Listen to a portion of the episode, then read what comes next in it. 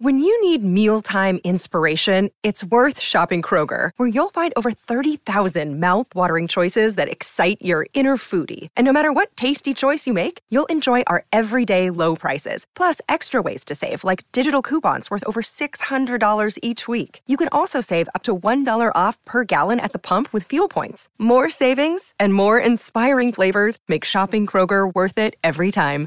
Kroger, fresh for everyone. Fuel restrictions apply. Another day is here, and you're ready for it. What to wear? Check. Breakfast, lunch, and dinner? Check. Planning for what's next and how to save for it? That's where Bank of America can help. For your financial to-dos, Bank of America has experts ready to help get you closer to your goals. Get started at one of our local financial centers or 24-7 in our mobile banking app. Find a location near you at bankofamerica.com slash talk to us. What would you like the power to do?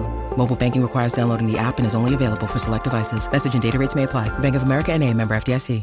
Mary redeemed a $50,000 cash prize playing Chumba Casino this year. I was only playing for fun, so winning this was a dream come true. Chumba Casino is America's number one social casino experience. It's serious fun. With over 80 casino style games to choose from, you too could win life changing amounts of cash. Be like Mary. Log on to chumbacasino.com and give them a whirl. That's chumbacasino.com. No purchase necessary, void or prohibited by law. 18 plus. Terms and conditions apply. See website for details. The voice in the preceding commercial was not the actual voice of a winner. Hi, I'm Maria. And I'm Mike. And we're Team, ready. Black Hills Energy knows your home is where your heart is, so they want you to be ready. It's all about keeping you safe, prepared, and making your home as energy efficient as possible. Everything from how to weatherize your home to how to stay safe during extreme weather. Be ready for anything. Go to blackhillsenergy.com slash team ready. Thank you for listening to this Belly Up Sports Podcast Network product. Some said we go belly up, so we made it our name, and we're still here. From roommates to co-hosts, this is the Back Check with Brendan Azoff and Stefen Rosner, your go-to destination for New York hockey and NHL news. And now it's time to drop the puck. Here are your hosts, Brendan Azoff and Stefen Rosner.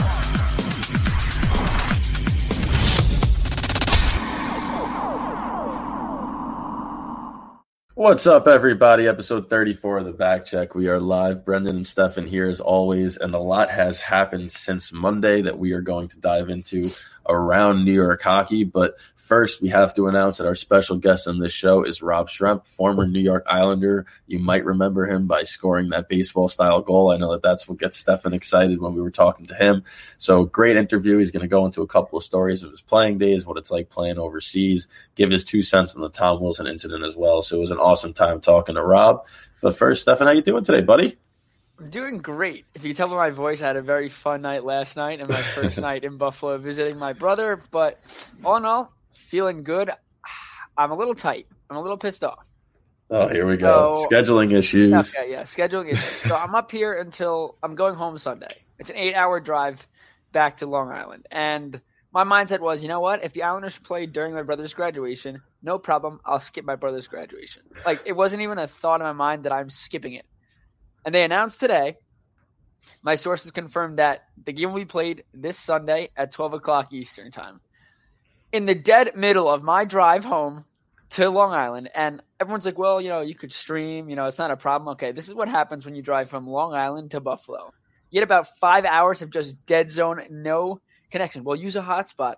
Well, dumbass, to use a hotspot, you have to have connection with your phone service, so I can't use a hotspot either. So I Not a carrier one. I don't own a carrier one. You can pick one up. Why All don't right. you just leave at 3.30? Well, that's what I'm thinking. So I'm going to talk to my my pal Kyle Lynham, who's making the drive, and say, "Listen, can we leave at 3:30?" And if he says no, I'll just have to kill him. I think that's that's just how it has to be. and then I'll fly home at some point. I think if you leave at 3.30, it's actually beneficial because you miss all that traffic when you get closer Honestly, to the city. Yeah, you're probably right. But I was really hoping it would be Saturday during his graduation because I'd rather not sit through that and watch. Or you leave leave Sunday uh, 3 in the morning. Do what I used to do when we were driving to Myrtle Yeah, Beach. but Brendan, we're going to be so hungover Saturday night. We were too. it's a problem for another day. Let's get back. Let's get back to the episode. A little bit of a tangent there, but Brendan, no, we do have to talk about some Rangers news. Obviously, Coach Quinn, Gonzo, and I think that was ultimately the belief that was going to happen. It was just a question of when. So, first of, what's your initial reactions? I'm I'm gonna think that you're you're okay with this move, depending on who they hire next. So when I saw it, I looked at the heavens and I said, "Thank you, I'm not that crazy." Because obviously they felt like, "Hey, David Quinn wasn't doing the job," and guess what? They looked at him as a player development guy. He kind of did his job there in regards to player development. Kaapo Kakko went from an abysmal first season defensively to a good second season defensively and wound up turning it around. So he developed the guys enough, but now with the obvious aspirations being postseason or bust, it's time to get somebody in there that knows how to win in the postseason. Uh, I agree with the move. I was kind of shocked that they fired Jacques Martin along with him. I didn't think that they would fire him because of how good of a job he did defensively. He's a veteran coach. I thought maybe they'd leave him on the defensive side, but it's very rare that you see a whole staff get fired and one assistant coach get left there. So whoever comes in now will get the opportunity to name his full staff. And I actually tweeted out my list. I think it's Gallant, Boudreau, Tocchet, Hartley, and Kris Knoblauch are the five candidates in my mind that I would want to see. Now I know I'm leaving out John Tortorella. I don't think he's a fit for this Rangers team with the way they're built right now, but obviously he will get interviewed because James Dolan loves him and Chris Drury played for him. So there's a couple of ties there. I really hope they don't go there. Boudreau is close. He's climbed up my list. I kind of like him. He's got a. He's never had a losing record with any team he's coached. He's seasoned in the playoffs. He's going to have a team now that's a juggernaut offensively when they're healthy has an up and coming defensive core, so he's got that veteran mind that can coach them. And he obviously has connections around the league, so he'll be able to bring in good assistance. So, not really, you know, against that, but I do think that Gallant is the favorite. I would agree. I, Boudreau's tough because I just feel like his time coaching the NHL is done. I don't think he'll get back into it. He is older, and I also think that he's had some really good teams really good teams and has come up short. And I just don't know if the Rangers, who are trying to get to that, he might bring them to the playoffs. And I think any coach that comes in is going to bring them to the playoffs. The question is, does he get the most out of his players when the game's on the line? And well, that was the same question of Trotz until the year prior to the Islanders. That's true. Yeah, that's so true. It only just, takes one. I just think that I just think that the pedigree's a little different. I don't know. It's, I mean, you never know what happens. I think the thing was that Coach Quinn didn't know how to coach in big games, and I think you have the same issue if you bring Boudreau in there. When it comes down to it, those big games, the players he doesn't get enough out of them. But like you said, same thing was with Trotz. All it takes is one cup to change everyone's mindset. I just think that Boudreau is is is out of it in regards to top candidates. But I think Gallant would be a perfect fit because Gallant's proven that in big moments with an unexperienced team. He has no, no well, you bring a team that's never you bring a team of mediocre players, not mediocre, I shouldn't say like that. Second, third, fourth liners, a mix of new players in a new environment with inexperience as a team to a playoffs, get them as far as they go. I feel like that's sort of what the Rangers need right now. They have the, the skill. They're a young team. They're they're inexperienced playoff wise. They need someone that could get them to rile up, get together, and showcase, hey, hey, you guys can do this. You may not have all the factors, but you have enough to get there. And then when you get there, he did get the most out of it until the you know it came down to the Stanley Cup Finals where anything could happen. Obviously. Yep. Yeah. I mean, imagine if they do hire Boudreau and then you get Boudreau versus Trotz. That would be the shortest arm, like baldest head coaching matchup this rivalry's ever seen. They'd both be red in the face behind the bench. It would be hysterical to watch. But uh, to me, Gallant is the favorite. Yeah. Now, he had that one good run with Vegas, but outside of that, he hasn't really catapulted he Florida. He's always been a good coach, but when yeah. you, you're talking about postseason pedigree, if you're going to go straight on postseason pedigree, the obvious answer is unfortunately John Tortorella. So it's very interesting to see. But Boudreau has a Jack Adams Award under his belt. We know what Gallant's done. Uh, I think if you're going to go veteran, you go Gallant. Yeah. I, I, think, like you said, he took that Vegas team, and it's a different situation because those weren't young people; they were veterans. But he got the most out of them. He could do the same thing here. I I don't think they're going to go Knoblauch, even though I would love for him to get hired. Just and I'm not even basing it on that one nine nothing shellacking. Like I think that he's been coaching the majority of these young kids in Hartford. He's seen them, gotten to know them. Let's bring him to the next level and see what he's got. He's going to have. Bob Hartley is an underlying candidate as well after getting fired in Calgary. He's won championships overseas, He took a Calgary team to the playoffs. Now look at what they're doing. So, well, think about Knoblauch for a second. So you have Drury, right? Drury was the general manager of their AHL team, right? The yep. Wolfpack. He worked Correct. his way up. If anybody knows Knoblauch, it's Drury. And if Drury believes that Knoblauch's ready to take that next step, since Drury just took that next step, I mean, that makes a ton of sense. Maybe he's not a head coach. Maybe he comes up as an assistant coach because if he's still here when Drury, you know, in the next couple of weeks, I guarantee he will be. If Drury believes in what Knoblauch does and he's grown around those young kids and he's developed them in the minor league level, why not have him on, at least on the coaching staff? Unless he thinks he does a good enough job in the AHL and doesn't want to leave him there. But I mean, Knoblauch, if he thinks he's ready, why not with the Rangers with this young group he's already raised pretty much? Well, I can tell you why. It's because Dolan is going to have some input. He might not be the ultimate decision like maker. I think it's going to be Drury. It's going to be his choice. But there's a reason they fired Quinn, and it's because they want somebody that has been around the block. They tried oh. the new coach, and they tried the college coach coming in and, and that type of thing. Knoblauch's never been a head coach in the NHL. He's been an assistant. So he does have a little more coaching experience than Quinn did at this level. But – to me, it doesn't fit that theme of wanting to have somebody that's been there, been around. They want the to start. They want a star coach. They want a named uh, a coach that when you say his name, people think respect and pedigree and something like that. I, I think it's it's not even of that. Now Dolan's always gone after big names. When you look yeah. at the Knicks, right, he went after Phil Jackson, that backfired. So going after the big names isn't necessarily a good thing. But forget the big name. I think he just wants somebody that is not going to make those rookie mistakes that we saw Quinn make it sometimes.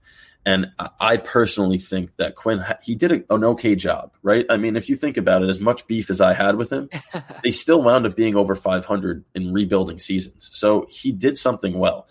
Now, when you look at the power plays and how the rookies weren't getting time, and sure they're they're loaded with like you're not going to take a Panarin off the PP as a advantage out of these guys, but sometimes you have to mix them in, especially on that second unit. At least give the second unit some more ice time. Uh, and and I think somebody like Gallant would do that. Now we, we're going to see it firsthand with whoever they hire. Will they start to change that theme and give these kids some more time? Because Lafreniere playing on that first line, man, much different than him playing on a third line. And uh, I think that we're going to have to to watch how this progresses. But to me, this is almost a bigger decision than you know, going after an Eichel or something like that. If you pick the wrong coach right here, you're stunting the growth of your whole entire rebuild. So after so being an Islander fan and covering the Islanders, when Trotz came over, I remember the one of his first meetings that he had with the press. He said, "Listen, it's a it's a fresh start for all these players. I don't know these players the way other coaches that have coached the Islanders know these players. So first impressions are a big thing. So that allowed Islanders that, especially with uh, Tavares gone, that allowed Islanders that remember never got that extra opportunity during games or that extra couple of minutes because Tavares obviously would get the opportunity to yep. make a name for himself, to prove to Trotz that, hey, an extra shift, I want that, or I want to move up in the lineup, or I had a really bad year and was a healthy scratch more often than not, but now I get the chance to showcase. You bring a new coach into the Rangers, it doesn't it doesn't matter how good how bad Zibanejad was last year, or how good a rookie was last year. It doesn't matter because it's a brand new slate. Yes, coaches come in have an idea of okay, who's going to be my my top forwards, who's going to be my top defenseman, who's not going to play often. But at the same time, young guys on this this Rangers team is very young. There are many guys that didn't show enough this year. Then in the first couple of weeks with this new head coach behind the bench, makes the greatest first impression and come opening night is a staple on the second or third line when maybe they were a fourth line fringe player. So this is this is I think this is a bigger deal than getting a guy like Eichel because you look at this Rangers team, and of course adding Eichel, which I don't understand people well, he's got a neck injury that's, you know, it's sus. We shouldn't go after him. That is the most bogus thing I've ever heard. Because Jack Eichel, first off, he's going to leave Buffalo. I don't think there's any chance in heck that he starts the season with Buffalo. So the fact that he's going to get traded, he's a superstar. His neck injury will be fine. Buffalo didn't handle it, handle it correctly, but now they're going to do rehab, no surgery. And if they think that that goes well, he's going to be fine. He's a, he's an unreal talent, and the Rangers love to have him. But like you said, at the end of the day, you bring in Eichel, that's great. But if your coach does not do its job, doesn't know how to handle your young players and mixing with veterans, the Rangers are not going to make the playoffs, and we're going to have the same issue. You're going to see your coach probably get fired, and it's just a bad, bad thing for everybody. So I think the next couple of weeks, I think they're going to try to hire a coach as fast as possible. I think that's the best option, but I wouldn't rush it if the right coach isn't there. But we know how many coaches are available, Brendan. You just went through the list. There's top guys there, but other teams are going to be asking around. There's a bunch of teams that need head coaches, so I don't think the Rangers really could wait too long. No, I think the Rangers can afford to wait, and and here's why. When you look at the other teams that are looking for head coaches, none of them have the situation you're going into when it comes to the Rangers. Forget the team right now. It's New York. It's the it's coaching in the Big Apple, coaching in MSG. That always has an alert no matter what. But now you're adding the fact that this is a team that's on the rise, a team that's competing right now in one of the toughest divisions in hockey what's supposed to be a rebuild. They have their starting goaltender. They have the defensive corps coming in. Their offense is already very good.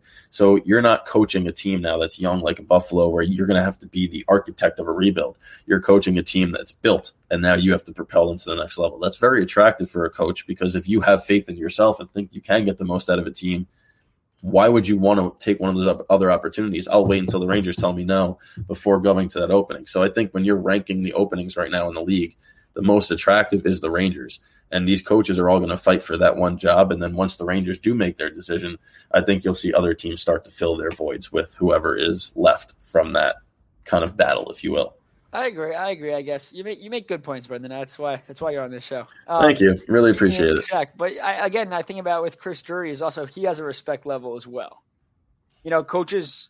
I mean, Chris Drury was a hardworking player. He's pretty much a guy that you would love to have coach coach an organization. I mean, obviously he's the general manager. I think a lot of guys coming in realize that. Like you said, who doesn't want to coach the Rangers right now? It's a top opportunity for a head coach to make a name for himself or continue their legacy, or whoever that may be. But I think we could settle, Brendan, that we both believe that Gallant would be the best fit right now. Right now, I would say yes. Yes, Gallant is the best fit for this team, and I would be very content if they hired him but we never know. And in regards to the Eichel thing, I tweeted out a couple of times. Yeah. The reason that you stockpile prospects like the Rangers have is trade. a you want some of them to pan out. Yeah. But if you're able to pick, if you have ten great prospects, odds are in this league, if five pan out, you did mm-hmm. good, which means yeah. you got to pick the right five to move. And for somebody like Eichel, I would have no problem if they started to trade some prospects. Do I want to see Nils Lundkvist go? No. I think that he's going to be really dang good, and I would like to see him play. Do I want to see Miller go? No. Do I want to see Kakko go? No. I'd love to keep all of them too, but you got to make, you got to you got to give to get right, and I don't think Kakko will ever reach the ceiling that Eichel has. So Eichel's only 24, and he's a center. It's more valuable. So I'm sorry if they had to give up Kakko to get Eichel. I'm for it. Completely agree. So we, we do have playoffs to discuss, Brendan, because you know not every division is locked and loaded just yet, but the East and the Central are. So I think now's the best time to dive into our expectations for the series. Now, obviously, we're going to put biasm aside here, yep. especially for me, because obviously the Islanders play the Penguins. Islanders end the season as the four seed. Penguins end the season at the one seed. And if you look back at the regular season, which really has no bearing now at all, you could look. I mean, stats really at the end of the day don't matter. It gives you a good idea of what a team has, but against the playoffs, anything could happen. But the Islanders did lose four of six to the Penguins this season in eight games. Four of those losses came in regulation. So they did not handle that Penguins that well. Now you look at the trade deadline, and Jeff Carter's been unreal at 36 for the Penguins, adding even more depth. While the Islanders have had lackluster play from Palmieri and Zajac. Palmieri did score against the Devils on the second to last game of the season, which was huge for him.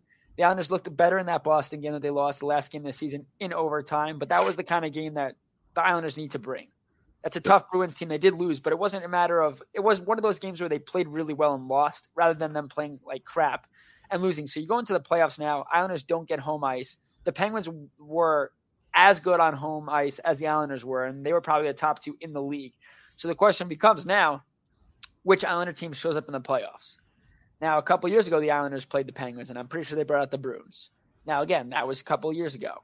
That is not this season. This is a completely different year. But, you know, I'll let you go first, Brendan, while I think about my answer. But Islanders, Penguins, who wins this series, and how many games do you think it takes? Oh, it's okay. I, mean, I won't. I won't be angry at you. I won't be angry no, at you. Okay. I'm not even worried about that.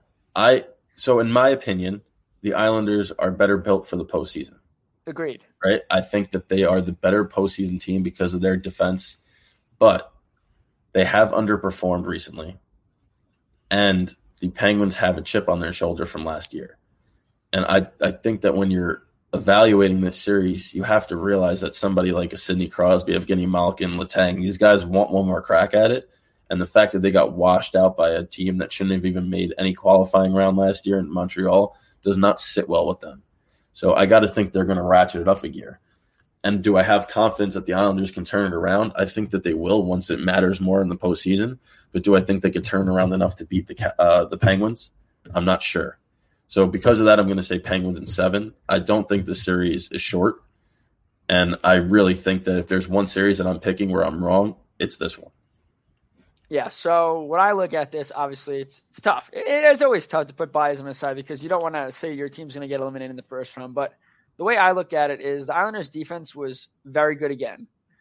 Their goaltenders were up for the you know the team. It's a team award to Jennings, even though it goes to the goaltenders because it speaks volumes about a team's defensive zone play, obviously, yep. and obviously Vegas took it home. Lehner and Fleury, so congratulations to them. Robin Lehner, former Islander, who won it with Thomas Greiss a couple years ago if the Islanders can play shutdown hockey like they did against the Capitals in last year's playoff run, where they allowed only three Capitals to score, and that's a team full of offensive talent. If they could do what they did last year, again, same, you know, similar defense structure, same stats, pretty much defensively, then they have a good, I, you know, good chance of winning this series. The problem is Crosby. Crosby kills the Islanders, and he's one of those players that steps up in key games. And I think if the Islanders played the Penguins last year, I don't think they allow only three players to score. I think it's very different. I think the Capitals were horrendous under Todd Reirden in the playoffs. He didn't seem like they got them battle ready at all. And the Penguins, like you said, have a chip on their shoulder. I just look at it as I do believe that a guy like Palmieri and the players that were struggling towards the end of the season are going to wake up in the playoffs. I think it's just a new animal, a new element. I think Trotz has shown over the last three years when the Islanders have made the playoffs under him that he gets them ready to go. And again, they Islanders, no matter where they finish, go with that underdog mentality, and they've been there before. You know, a couple years ago, we could say, yeah, they're a veteran team, but zero playoff experience. They're like rookies going into the playoffs. When I got three seasons, uh, this will be the third season in a row that you're making the playoffs. You've gone farther and farther each year, and you could say whatever you want about it being a fluke last year. It was, a, it was they shouldn't have been in the playoffs, whatever it was. Well, they were. They were there, and they got valuable they got valuable experience under their belt and what it takes to win. Cal Clutterbuck said it, last year showed us how hard it is to get to where we want to go. And I think the Islanders can make this a tough series. I do believe it could go either way, and I think it will go six games. But I'm going to see the Islanders find a way because I trust. Yeah, again, playoffs defense is a big thing, but I do trust the Islanders defense and goaltending a lot more. Because you look at the Penguins defense, I mean, it's not it's not a stable group, and they we have seen during the year where they just completely fall apart. Yep. Now the Islanders have had games where they've fallen apart as well, but not to that level. I just think the Islanders going to have to battle it away because the Islanders have been subpar on the road. I mean, not a great home, uh, road record at all.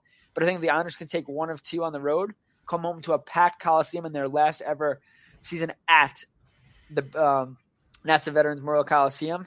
I think that gives them a good chance to take this series, and I think it will end in six. I'm going to give it to the Islanders just because I do truly believe that defense wins championship, and the Penguins are a little flawed on that area of the ice.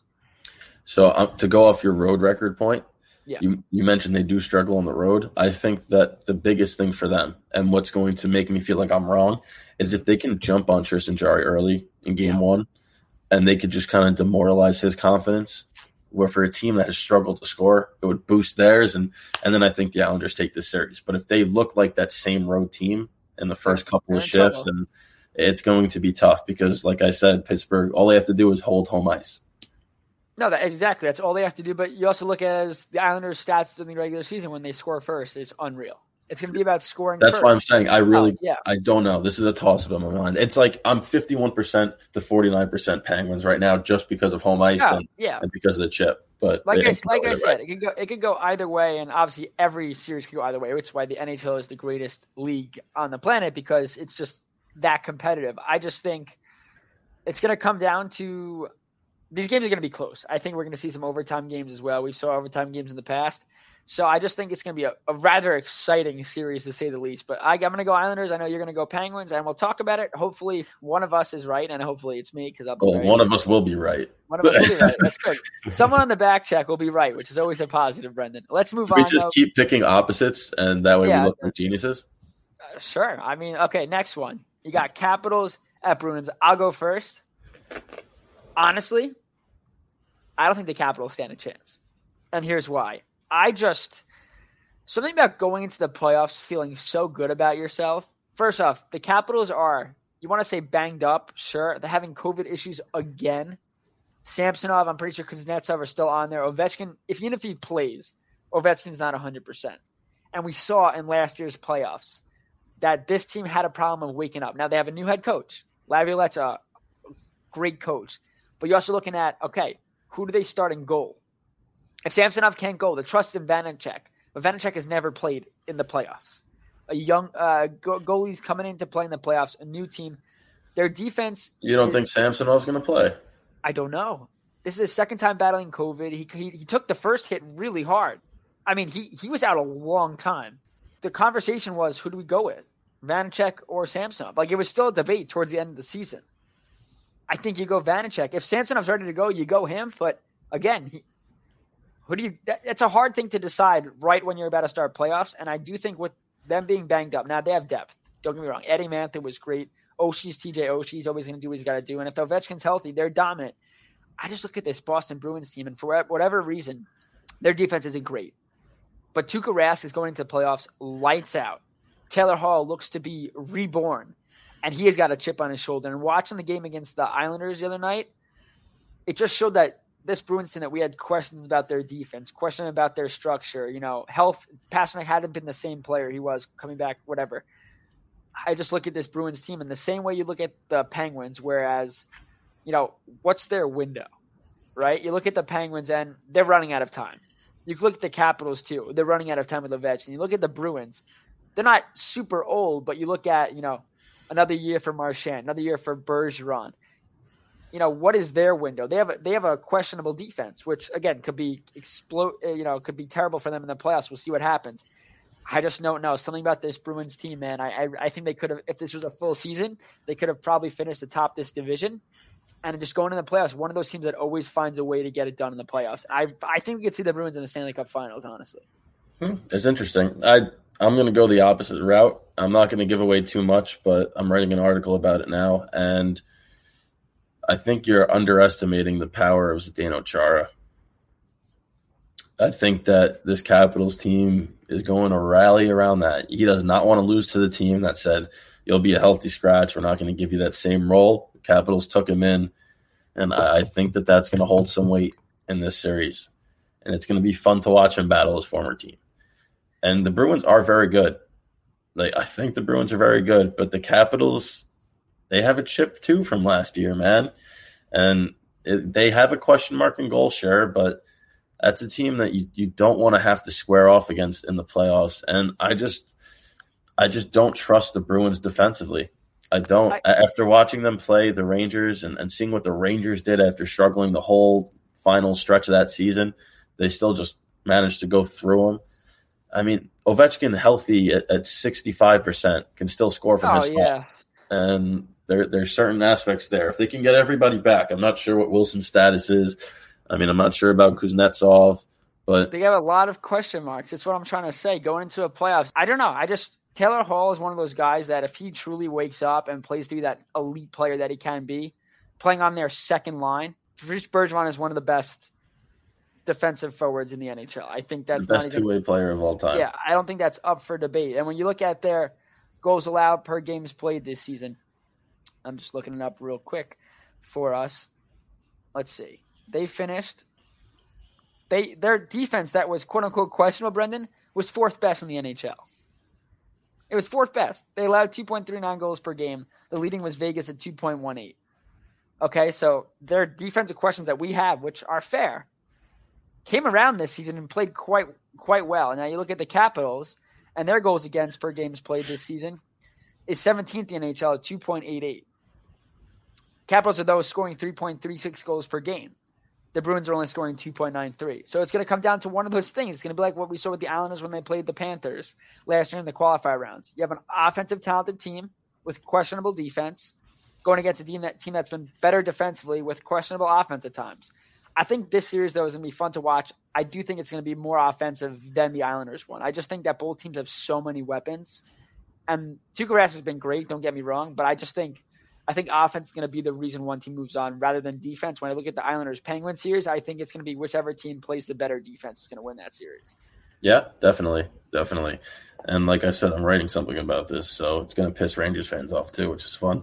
Um, go to Canada now. Let's rapid fire this quick. Toronto okay. plays Montreal for the nope, first time in like I, 50 years. Toronto, if Toronto, okay, let, let, us put it this way. if Toronto doesn't win this series, oh the hell that will break loose. I think they just honestly we we talked about Toronto and how they played in a division where defense was just not a thing. No one showed up defensively.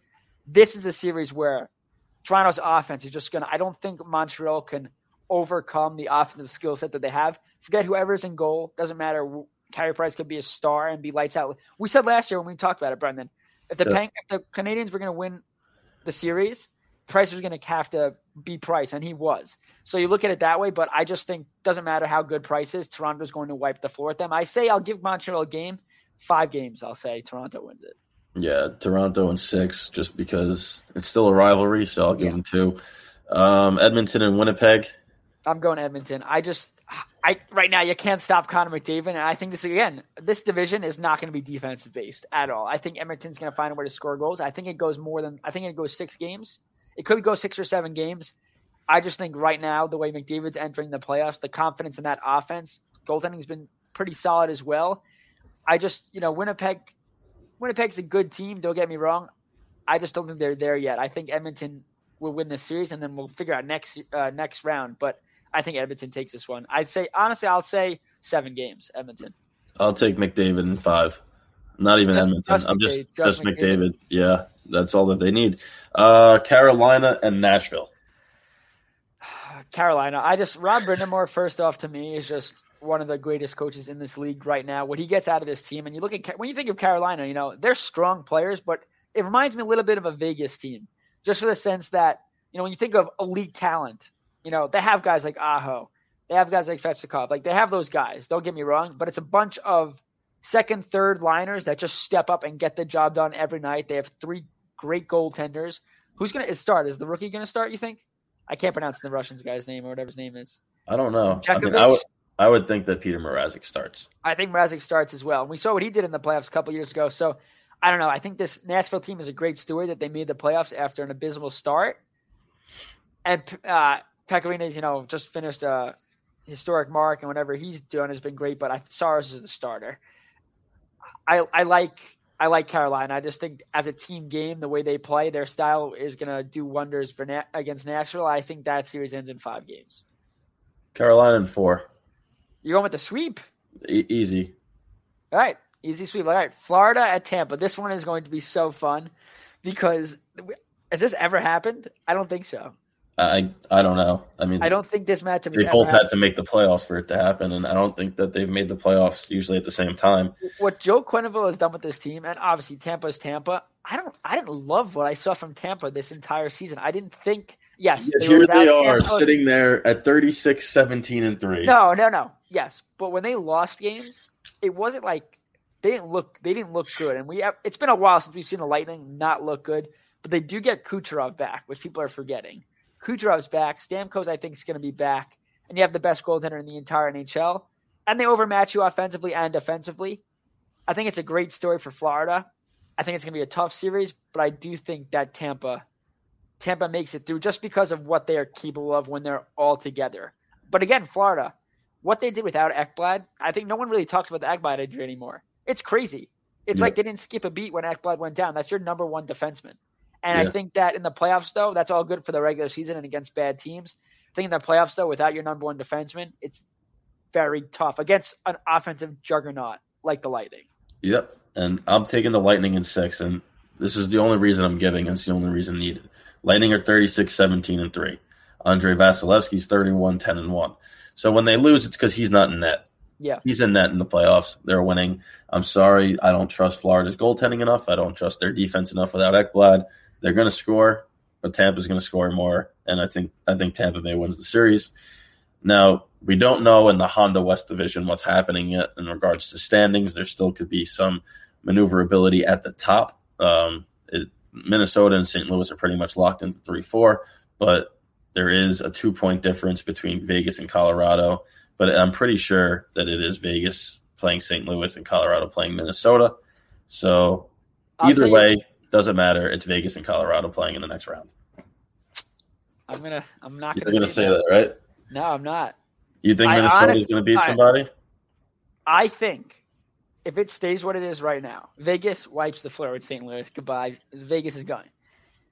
Minnesota for too damn long kept losing to Colorado every time they played in the playoffs. It was like Minnesota would make it, they'd face Colorado and lose.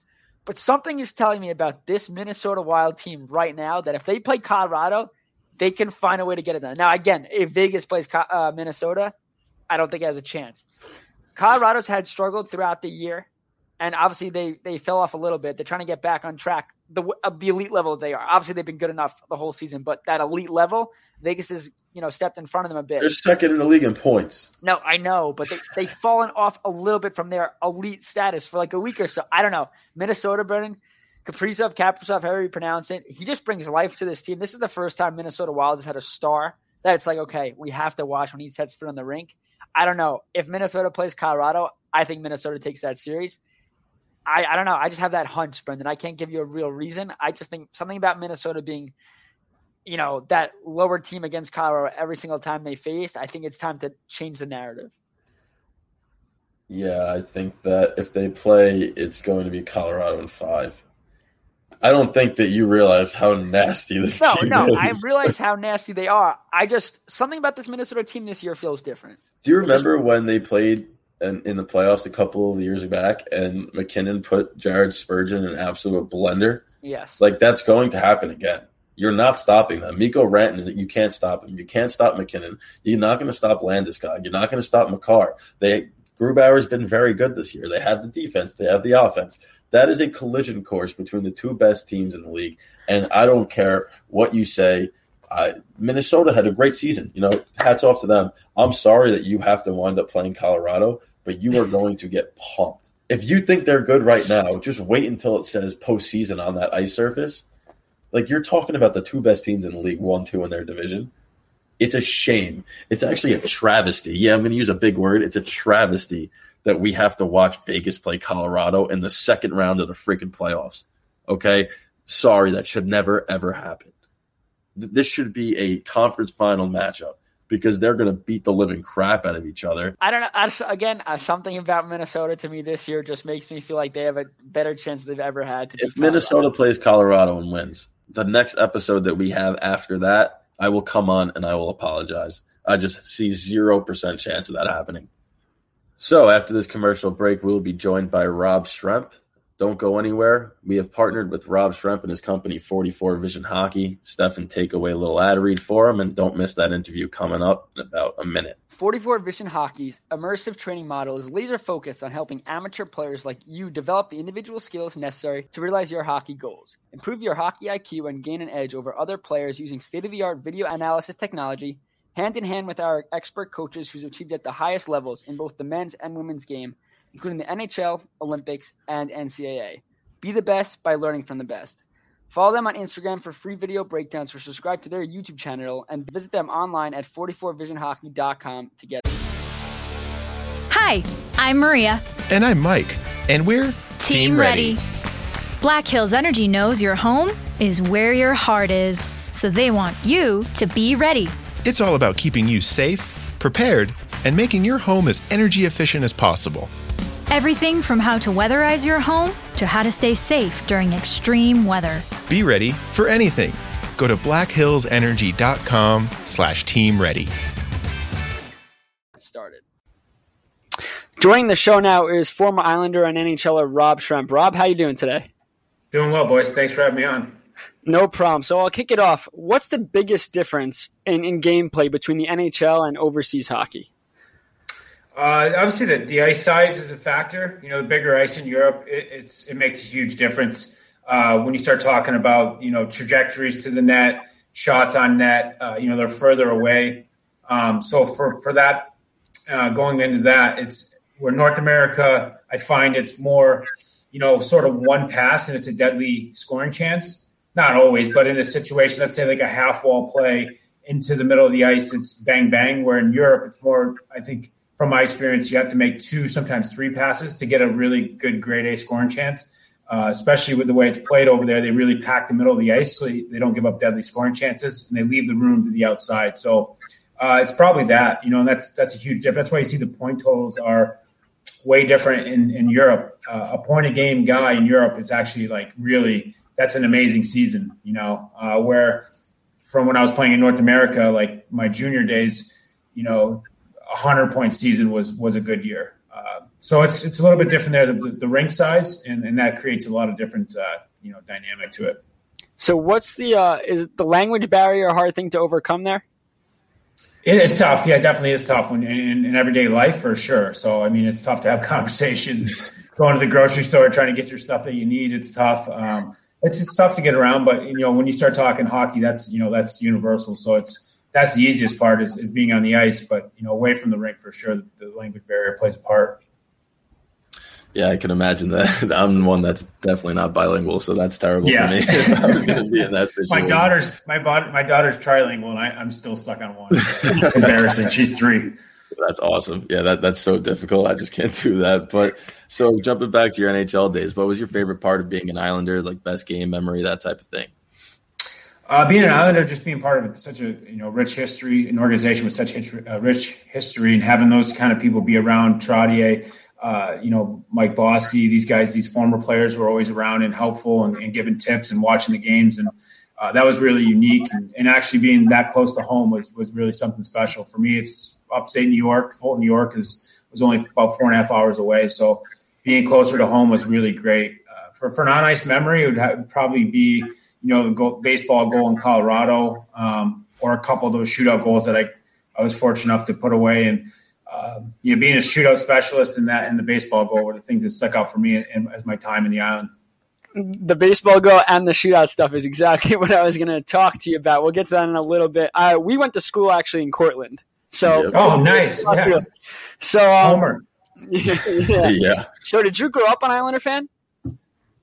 No, I honestly no, I didn't. I, I was more actually. I was probably going to get this one, but I, you know, the Rangers, Mike Richter, always wanted to be Mike Richter. Mark Messier were like kind of my idols growing up, and uh, the off off wing snapshot by Mark Messier, the New Jersey Devils goal. I, I imagined myself doing that a million times, and then uh, I used I was big into the split glove saves as a young kid. So I had a, a New York Rangers helmet, and I was Mike Richter always growing up. So uh, I know the Islanders fans probably don't want to hear that, but. Uh, when they give you a job, you're a fan of whoever that is. so he was smart growing up. Yeah. so I'm a goalie as well, and I, yeah, the split saves, the glove saves, those are absolute. You know, those are confidence boosters. But for again, you grew up, you said a Ranger fan, and you played for the Islanders. What is that rivalry like?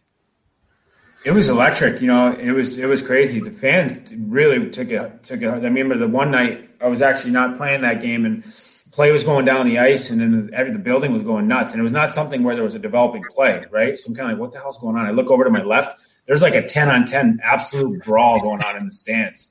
And these these men, these grown men were just absolutely pumping each other. So the rivalry was there, the, the bad blood was there, and the chants going back and forth. It was very electric, and it was it was something cool to be a part of. And, and obviously, the pride thing of, of, of, being a player going against the Rangers. You know, they're kind of like the whatever the wealthy rich kids against us like junkyard dogs sort of mentality. So um, definitely had a passion for that game, and, and, it was something that whenever those games occurred, it was you could feel it. You know, it was a different night. It was not just a normal whatever Tuesday night game. It was the Islanders are coming to the building, or the Rangers are coming to the building, and we're gonna you know we're gonna fight it out. Yeah, we've always wondered, like we know what it's like from the fan perspective. Like we're used to those ten on ten brawls while we're watching the games, but from the players' perspective, I've always wondered if it was just another hockey game or if you could feel like there's that energy in that building and you kind of raise your game to that next level. Yeah, there's definitely a pride thing there, and, and being the best team in the area, you kind of want to prove yourself. And and, and again, I, that's how I felt when we were there. It was more like, yeah, that, I just said it, but like we're the junkyard dogs, and they're the you know the wealthy wealthy side of it, like almost like Greece. Uh, it's, it's so it was it was a pretty unique experience to be part of, and, and you know, I don't know how it is now. I'm obviously not there, but I think there's still a lot of pride in those games. And and, and when you're playing in, a, in any organization, you're you're playing for your fans, and if, what your fans' passion is is, is kind of, you know, as a player, you want to produce for them or put on a show for them, and, and you know that that game means a lot to the fans. So uh, there's a lot of pride in that for sure as a player. Is there anything like that in Latvia right now in the league that you're playing in? Uh, no, no, nothing like that. There was more, a lot more stuff like that in, in Switzerland and uh, Sweden. Actually, my first year in Sweden, there was they call them the Derby games or whatever the, the, Derby games, and we had a team when I was playing for MODO, was uh, Luleå. That was one of our first games. Freddy Meyer and I actually it was one of our first games, and uh, right before the game started, they actually for some dumb reason they put both fan bases in the same side of the ice, like same corner, like just to put a fence between the two of them. And right before the game started, they started shooting road flares at each other. And we're like, you know, we had to go off the ice and actually there was a delay for like 30 minutes until the smoke cleared. But like that's how passionate these, you know, these fans were. It's like they were going at it and it's it's like religion to them. So um, it was wild. But in Latvia, no, this is more like a you know, the league I played in this year was uh, more of like a you know it's more like a development league for some young guys. And then on the other side of it there's two sides of the coin. There's a bunch of older guys that already had their careers and just want to stay competitive. Pretty much that's what side i fall into. And then there's some young kids that are trying to you know get ready to maybe possibly make a jump over to the states and go play d1 or find a spot in the ushl so it wasn't so much like that that's awesome. Though. That's a good little parody there. Then I know that like overseas in Europe and everything, it's more soccer style crowds. They're chanting and stuff like that, and we don't really have that as much here. So I heard that uh, that kind of environment's awesome too. But being in Latvia, obviously, there's a huge time difference between there and the U.S. So have you been able to stay in touch with like the NHL, what's going on, or are you solely focused on uh, the Latvian hockey scene? Yeah, no, I watch I watch NHL. Uh, usually watch the early games. I don't watch the West Coast games. It's like four o'clock in the morning for me when those start. So I get up, watch the highlights, and watch the recaps from the other games. But paying attention, staying tuned with it, seeing what you know. For me, it's about studying the game and seeing what the trends are and see what guys are doing. So just to stay up to speed and, and obviously in the lane that I'm in now, it's really important to understand what the game's doing. So it's unique, and for me, being able to stay, you know, have an experience in North America. I actually had experience pretty much globally. I played in all the top leagues in the world. Um, it gives me a chance to work with players everywhere and not have it be in theory. It's out of like experience and understanding what what's successful, what works in these areas. So uh, I, I, just watch it to study and see what's what's still you know what players are doing, what the again what the trends are, and what the things that uh, are successful are. Study them, break them down, and usually a lot of times I'll use those for clients and, and show them the good clips and show them the bad clips, show them what the faults were. So the way you're talking about the league in Latvia now, where it's developmental, clear clear as day, you can tell that you have a coach's mindset. And I just want to ask you a little bit about your company, 44 Vision Hockey. When did you get started on that? And you know, what's the biggest difference between your company and others out there when it's trying to get those younger players to that next step? We started actually almost a year ago to the day we launched. Uh, I started working with players two years ago, roughly two years ago. I got an Instat account and I started just playing around on it, and it was amazing the way that uh, it was really what's the right word uh, exciting for me because a lot of times I talk hockey and I'm trying to talk to you and I'm trying to help you see the picture, so to speak, when I'm speaking to you. And it's hard for people to imagine it. And then even if you grab a whiteboard, chalkboard, and you start drawing up plays, it's more effective than talking and, and speaking and you know, illustrating. But with this stuff, with the video work, you really you're building picture memory of game like you know game scenarios, actual game scenarios. And with these players, we're using their game film to show them. And with our knowledge and experience, it's stuff that is, you know, it's it's not theoretical, it's, it's factual. You know, certain things about how to turn a defenseman or how to create an offensive chance. Here's the details. Here's the video clip where you did it wrong. Here's what you could have done better. Articulate it for them. And really, it's just a little bit different in that aspect where we're taking these players. I'm not sure if we're so much as uh, so much proprietary what we're doing, but the people's brains that we have on our platform are are what makes us special. Uh, we've got about 30, 34 coaches, and we have guys that play the NHL. Uh, we have women's players that are on the national Olympic teams. Um, so that you know the, the experience and knowledge is what makes it really special. And I think that's a valuable thing, you know, to, to be able to show these players how to succeed in their game film. So I think what I've found is a lot of people like to use the top dogs, you know, the Ovies, the Stamkoses, use those clips a 15 year old kid isn't Ovi. No. You can tell him why Ovi does what he does, and I can break down why Ovi's effective and how his technique is with shooting, and then teach a kid that shooting and let him grow and do the reps and get to the place where he can hopefully someday catch up to Ovi. But I think it's where I think it's more valuable is taking you know each individual player's own stuff and showing them the details and explaining them the details where they went wrong and you know, it's just a little different lane than, than what's out there. It's a lot more right now. It's a lot of private skills coach per se, uh, player development stuff. But this this stuff is more hockey IQ and game scenario. So it's I think it's unique in some sense. And what makes it really unique is, is obviously the people that we have on board. Yeah, that's definitely awesome because when I played, I know if that was available, people turned me around as a defenseman enough, so they would have now had a new edge, and that's something that I'm glad that wasn't around when I was playing. But I know that, like uh, just like you said, we had video sessions, but it was all just game, never focused on one individual. So that was definitely that would be extremely beneficial. So you said you still catch up with some of the NHL stuff. So I'm assuming that you saw what happened with uh, Tom Wilson and the Rangers the other night, or at least heard about it. I just wanted to get your take on that. And does it remind you anything of when you were a member of the Islanders? You had that little game against the Penguins. I know that that was all Islanders fans remember that night, and just over 300 penalty minutes, and just Donnie Donnybrook seemingly all over the ice. So is that kind of a, a flashback for you? And what's your take on that incident? Yeah, you know, stuff happens. It's a physical game, and, and it's a you know it's a barbaric game, and that's it's always been that way. You know, the league's been built off of that for years and years and years of it, and it's changed. The game's changed a lot now, where it's much more skilled. But what happened there? And this is my opinion, and if I get attacked for it, then I get attacked for it. But like, what happened there was Mickey Mouse compared to what used to happen. Uh, you watch some of the old classic stuff; they're like tomahawk slash each other really high, sometimes over the head. You know, and it's. Uh, you know, it's it's unfortunate that you know Tom went after a skilled couple couple skilled guys. You know, he he he bullied. He's big. He's strong. He's tough, and he he used that. And that happens in our game, and it's it's really, in my opinion, it's on the Rangers to answer the bell. Uh, you know, he wasn't scared to do it. He wasn't intimidated to do it. He did it, and then he also was afterwards, like kind of rubbing in their face with his antics in the penalty box. You know, and yeah. there's a lot of outcry about what happened, but it wasn't like a I don't know. I didn't think it was that dramatic for for me. And even if if let's say I put myself in Panarin's shoes, which that would have been the same scenario. If that was me, I would be the skilled guy getting mauled by a bully. Um, I wouldn't be that upset about it. I would just hope that my team would answer the bell and help me out because I know that if I would, if, if Artemi Panarin gets up and tries to fight Wilson, he'd probably knock him. You know, you know how that fight would go. Yeah. You know, you don't you know when that's the game, right? Like you don't expect your skill guys to have to stand their ground against a guy like that.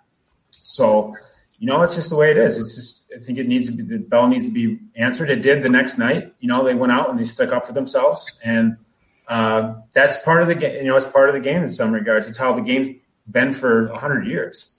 Yep. Now, again, it's the landscape is changing. People's appetite for what we'll call it violence is changing, and realizing you know it's it's a different world, and the the fights have long term effects when guys get knocked out or concussions, and, and we're trying to get away from that. But there's two sides of the coin. How many people tuned into the next night and watched that game? How much conversation was about that game?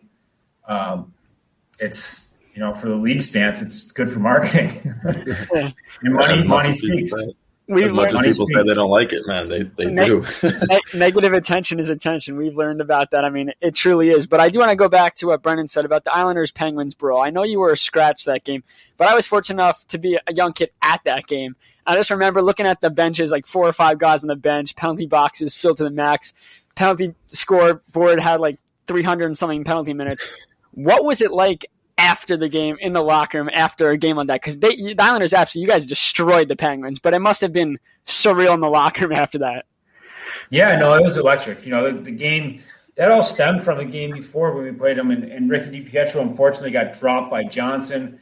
Um, you know, we got kind of laughed out of the building and embarrassed. So that was one of those things. Again, the, the organization was going to answer the bell, and they did. You know, Trevor Gillies, we had a Trevor Gillies answered the bell. Micheal Haley took. That's what I. That's why I got scratched that night, so Micheal Haley could be in the lineup. And with us putting up eight goals, I think that might have been the only time that year we put up eight goals. I would have liked to have been out there to get some cookies, but I realized, you know, I wasn't going to have an impact on the game physically, so it made sense to do that. And the guys in the room afterwards, you know, that's kind of stuff is it's camaraderie and it's it's uh, it builds a lot of energy, it builds a lot of bond. You know, to to answer the bell like that and go out and, and and basically tell the league we're not going to be pushed around, and especially the Penguins. You know, because the other thing, the Penguins constantly kick the crap out of us. Like Crosby would have point night after point night against us, and, and then to have Ricky get you know dropped like that in a scrap. Uh, it was time to stand up for ourselves as an organization in the conference, and um, you know the boys really, really uh, rallied around that. It was it's so much energy, you know what I mean? It's boys being boys, and you know fortunately that they allow fighting in hockey, so you can. It's not like they did something where like, oh, they're going to get in trouble legally. it's just something. that's it's wild. It's so much adrenaline for the guys, and they're all pumped up. And you being a guy up in the stands watching Bales go after. You know, Bales got into a fight that night. Josh Bailey did a good job against Dupuis and other guys getting in the mix. Uh, you know, the other one too. It wasn't just Ricky. Uh, Max Talbot ran that same game when Ricky got hurt. Ran Blake Comeau from behind, almost broke his neck.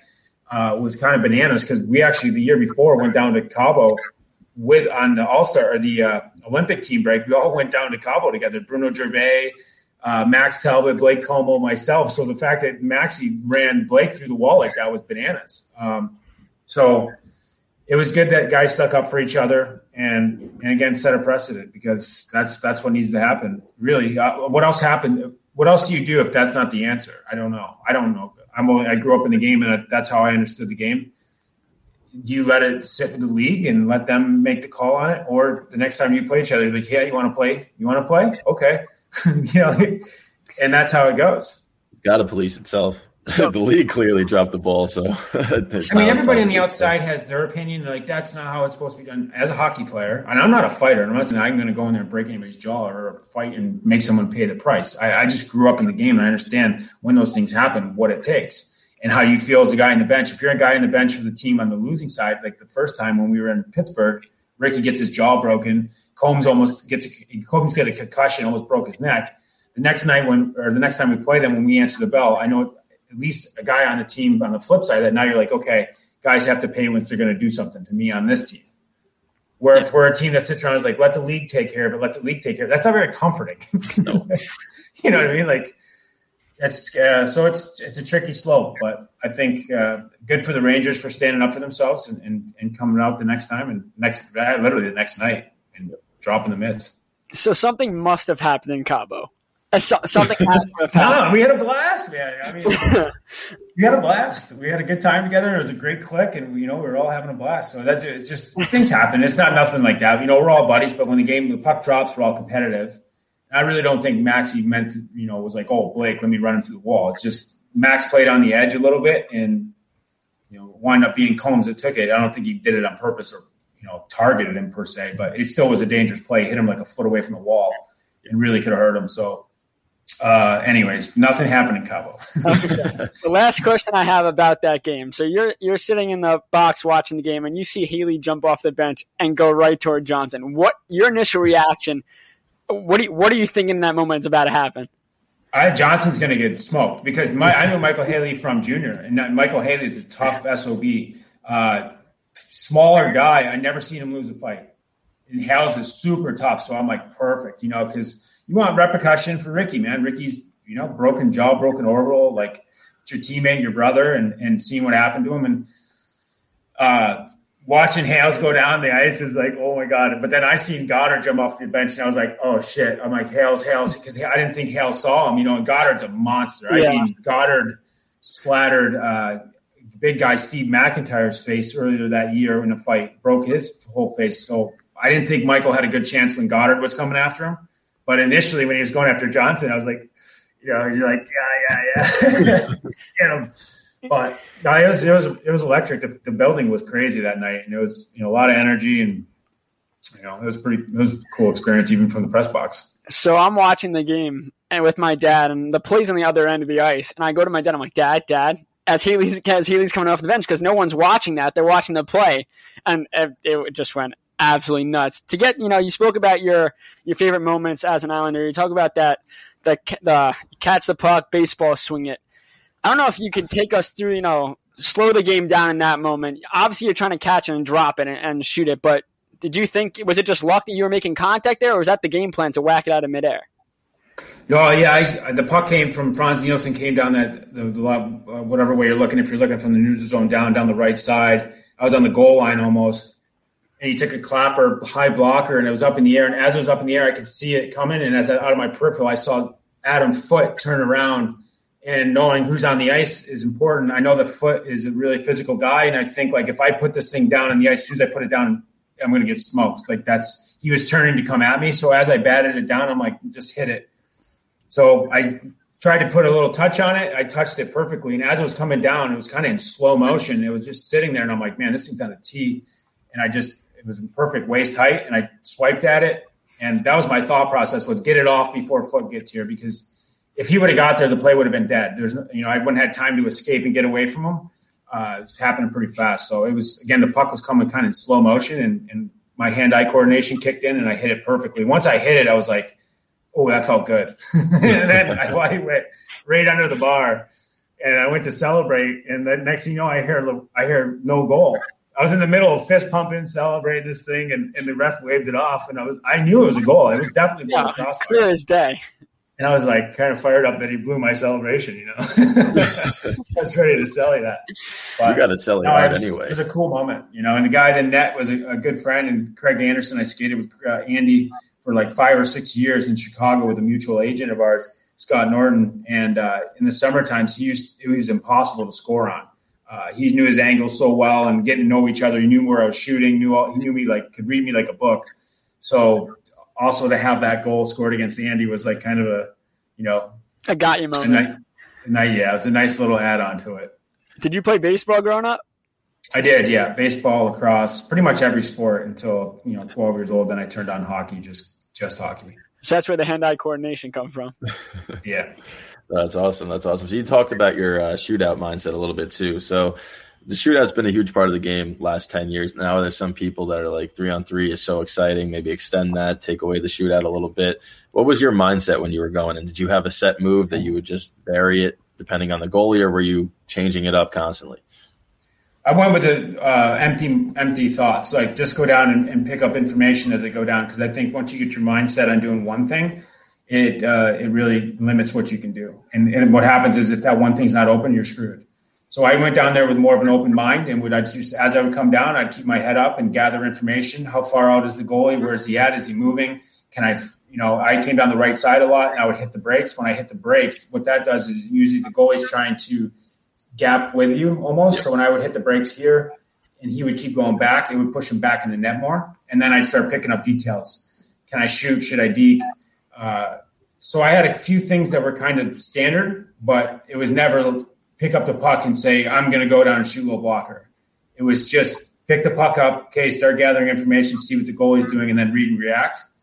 A uh, couple things as well, a couple shoulder fakes I would throw in there to get the goalie to bite. There's another thing with, with breakaways or shootouts when you can get the goalie's feet to set or freeze. That means you can you have a chance to meet him laterally. So you try to make his feet, you know, square. There's details, and that's yeah. you know that's what I try to teach my stuff. This is a long story long, but no, I, I, really would go down there. I had that one thing that I would do is would hit the brakes, so it would change the gap between me and him, and then from there I would just kind of be creative and find a way to, to, to create a hole. Yeah, it was it was so fun watching in the shootouts. You used to do the like the spiral where you'd come in, and it was always fun to watch. We do have a few fan questions, and a lot of them are redundant because your silky mitts have been the the top part of the discussion. Is that just from repetition? Like you said, you played sports growing up, but what else do you attribute to your ability with your hands? Lacrosse, actually. Honestly, a lot of it's lacrosse. I played lacrosse, and if you take, you know, if you know lacrosse, your hands are up here and you're cradling. If you take your hands down, once you can get really good lacrosse, your hands really whip around and you fake and you twirl, and, and you got a defender that you got to beat. If you take your hands with that same motion, bring it down to a hockey stick, it is quite is very similar. And you know, take it from there. Also, when I started doing the things with the lacrosse stick, uh, started doing things with a hockey puck like a lacrosse stick. It's the same thing. You can cradle the puck with your hockey stick if you roll your wrist and keep it, you know, sort of like a lacrosse stick. So the lacrosse was a huge, I think, amp- amplifier of my game. My hands it really gave me a lot of uh, freedom in my wrist and control with the puck. Uh, you know, the next thing too is lacrosse is uh, with all the tangibles that it takes to play lacrosse, as far as let's say snapping a pass, you have to snap your wrist, follow through. If you take it like a hockey stick, same thing, snapping it and you know aim at your target. With weight transfer with the lacrosse stick, you take it, you plant on your back foot, and then you rotate and you weight transfer to your front foot, follow through. All these things translate to hockey. And I, I recommend that to, to anybody that asks me what, how, why, you know, how are your hands or what do you think would help my son? I'd say get him a lacrosse stick and you'll start to learn a lot. It loosens your hands up, loosens up your, you know, opens up creativity, and it teaches you a ton about about the same tangibles that hockey takes. I got no hands. It makes sense. I never played lacrosse. But um, another fan question from uh, Dead Shark. He wants to know if you think Die Hard is a Christmas movie. You know what it is? It absolutely. I mean, if we think about it, no, it's not. But I mean, it, it, does. It's such a reminder of Christmas. It's been played. It plays every year, and it is. You know, Bruce Willis is is, is kind of Christmas special. Is that Die Hard is a Christmas movie? I'd, I'd have to agree. Uh, last one we got here is who is one of your your better friends while on the team? I know you don't want to pick favorites, but someone that you I guess still in contact with today. Oh, I'd say I hung out a ton with Josh Bailey and Kyle Okposo. We, we were pretty. It was a good click. We all lived in uh, you know Stock. I think it was I don't know name was Stockbridge or there was something like that. The apartments we all lived in. It was like six or seven of us all in the same group. So, uh, but Okie and, and Bales were, were really good buddies of mine, and we got get along really good with the Bailey family. They were down a lot. My family was down a lot. We hit it off great. So uh, it was a pretty cool tight knit group. We had a good ping pong crew too. After we had uh, Mark Streit Milan Jurcina, Oki, myself. I mean, there's four or five, six of us that used to stay like five, four or five hours after every practice and just play these big tournaments. And Strider being Swiss had the had the advantage. He was like the alpha Roger Federer of the of the locker room, but uh, he was the kingpin to beat. Yeah, I mean, you know, JG Pageau on the Islanders now they won the he won the ping pong. So I guess we got to set up a ping pong match between you and him and see who's the who's the top dog there. Absolutely, he's got my number too. I got to take that. I got to take the drone, man. He's rocking the four fours. yeah, he, he, got that. But speaking of Kyle Post, I mean, he was growing up was one of my favorite players to watch. Just the way he carried himself, and now seeing him in in Buffalo's a little tough because you know what's going on there is just an absolute s show there. But I mean, playing with guys like a Post and Bailey, and they're they're still around playing and you know, what does that say about them as well? I mean, you got to know them fairly well, but about their commitment level to this sport. Yeah, Oki was Oki and Bales were just constant, like constant pro, like unbelievable pros, unbelievable, you know, with their preparation and just their character. You know, their character is unbelievable. Oki and Bales are both really good people, and you know, their drive for the game is is second to none. Um, yeah, just the way they prepare and the way they, they come to the rink every day. The same, you know, they're the same person, the same good attitude, and um, they're they're unbelievable teammates, unbelievable people. So that goes a long way as well um, yeah, it's tough to see Oki in this situation in Buffalo, and uh, it's tough to see him a couple years ago, even when he had that really bad concussion and yeah. had a really you know severe you know situation there. He was in the hospital, so um, yeah, I think you know you'd like to have. Hopefully, Oki can get a smoother path here going forward. Hopefully, they turn things around there, and he can be on more of a winning team because he is such a good character guy. Would be huge huge asset to a winning team with his depth. You know, the way he plays the game both ways of the puck and can create offense. He's not a, I wouldn't say Oki's a super high end top offensive guy, but the way he can create and plays both sides of the puck, he's, he's definitely an asset to a team that's, you know, he's a depth player for, for a good team. So, Rob, we, we really do appreciate you coming on. This has been an absolute blast of an interview. So, we really do appreciate it. No problem, guys. I appreciate you reaching out, and good luck with the with the pod going forward. If you ever need anything else, let me know. I'm, I'm here. You got my contact. The Backcheck is your one stop shop for NHL news and all things Rangers and Islanders. Thanks for sticking with us for this edition of The Backcheck. Follow the show on social media at Back Check Pod.